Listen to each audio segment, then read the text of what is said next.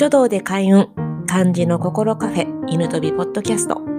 はじめまして、犬飛びです。私はツイッターで毎日書道を通しての人生の学びや気づきを発信しています。こんなの書道に特化した発信をしてるんですけど、実はですね、うん全然のど素人で、との出会いは5年前なんですけど、もうほぼほぼ真面目にしてなくて、ここ1ヶ月前にようやく真剣に学び始めました。そして、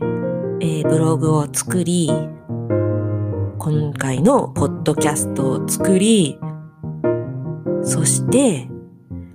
今日、税務署に個人事業主の申請をしてきました。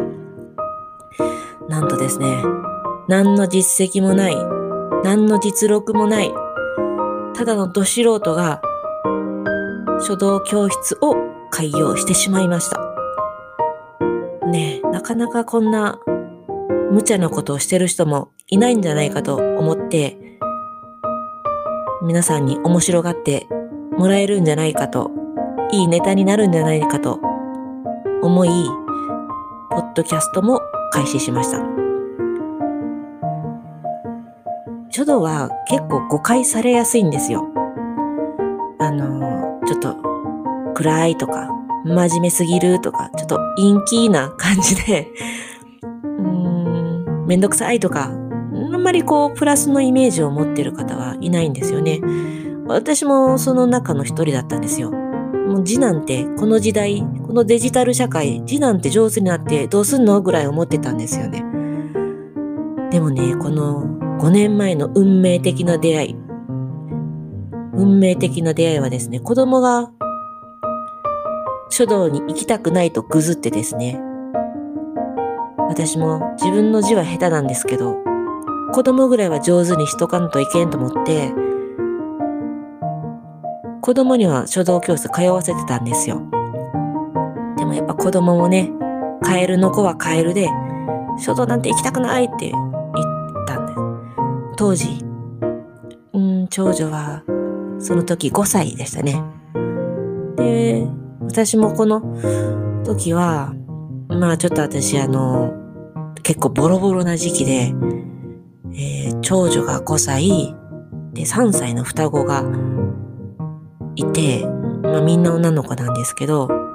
まあ結構それで仕事もしてたので、なかなかに大変な毎日でして、もうちょっとその書道教室行く行かない問題ではもうだいぶイライラしてですね、もうどうにかならんもんかなと思ってたんです。で、もう絶対行きたくないっていうもんだから、私も一緒に行けば、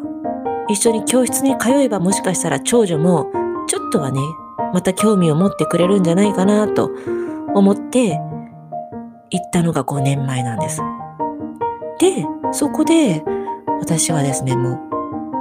う書道の新しい魅力を発見したんですよ。もうあんだけ暗い、きつい、そして面白くないってイメージだった書道だったんですけど、本当一瞬の、いや、違う。黒い墨一色の瞬間の芸術なんですよね。で、書道の良さは字が上手くなるだけじゃなくて、もう人生に通ずるものがあるんですよ。これに気がついてない大人はたくさんいるんですよね。字が上手くなるのが目的じゃなくて、書道という道をですね、私は多くの人に知ってもらいたい。それで、こんな無謀な開業なんてことになった次第でございます。